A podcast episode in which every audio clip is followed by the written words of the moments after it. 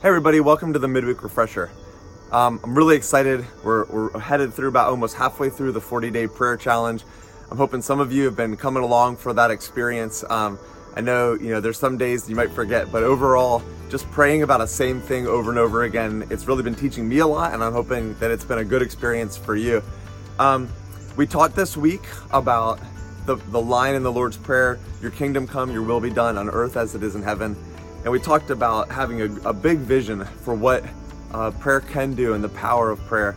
Um, and of course, there's always another side to that. And so, just in thinking about it and praying about what I wanted to say today, I was drawn to a passage that I read this week uh, where Jesus is talking. And he's kind of predicting his death and he's talking to his disciples. And he, and he says this line, which is just so powerful. He says, And now my heart is troubled, or my soul is troubled. What shall I say? Father, save me from this hour? And he has this questioning moment like, what am I going to pray? Am I going to pray, Father, save me from this hour? And then he says, No, for I came for this very purpose. And then he rewrites the prayer and he says, Father, glorify your name. And I just think that is just so profound and powerful and challenging.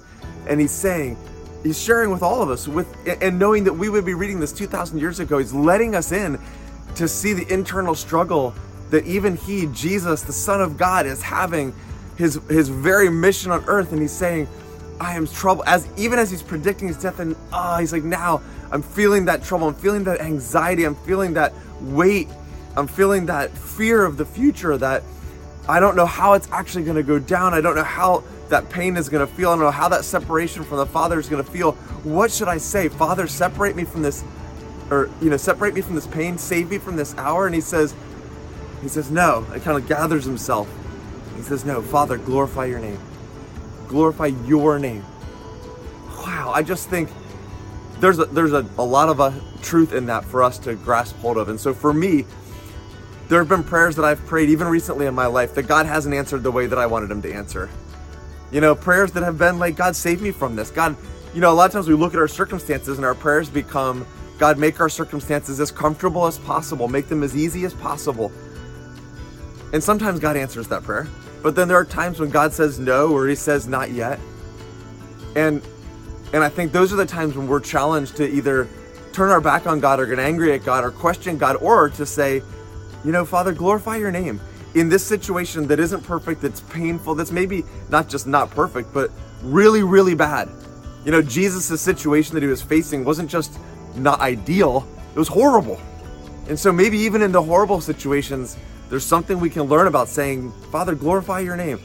You know, in one particular situation in my life where I've prayed for God's to change the circumstances and he hasn't, the the journey that it's taken me on has been a long one, okay? But part of what it is is God's been saying to me, here's these character things that I want to change in your life. And specifically, here's how you are going to grow through this. And so often when God doesn't take you out of a situation, he joins you in it so that you can grow through it. Father, glorify your name. And his name is glorified as we grow, as we become more like the people he intends us to be. His name is glorified when we stand in the midst of struggle and pain and things not going our way, and yet we still point to Jesus. You know, his name is glorified when our character is refined and we learn to love others in spite of how difficult life can be.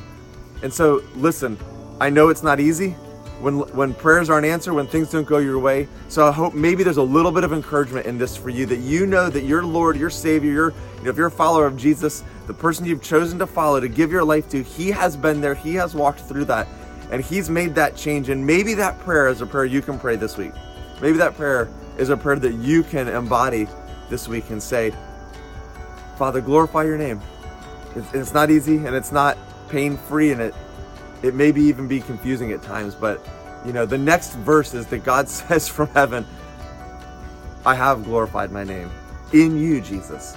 And he joins him in his suffering. And so maybe you'll even hear the Father say in your heart or through another friend or in circumstances or through scripture, this I am. I am glorifying my name.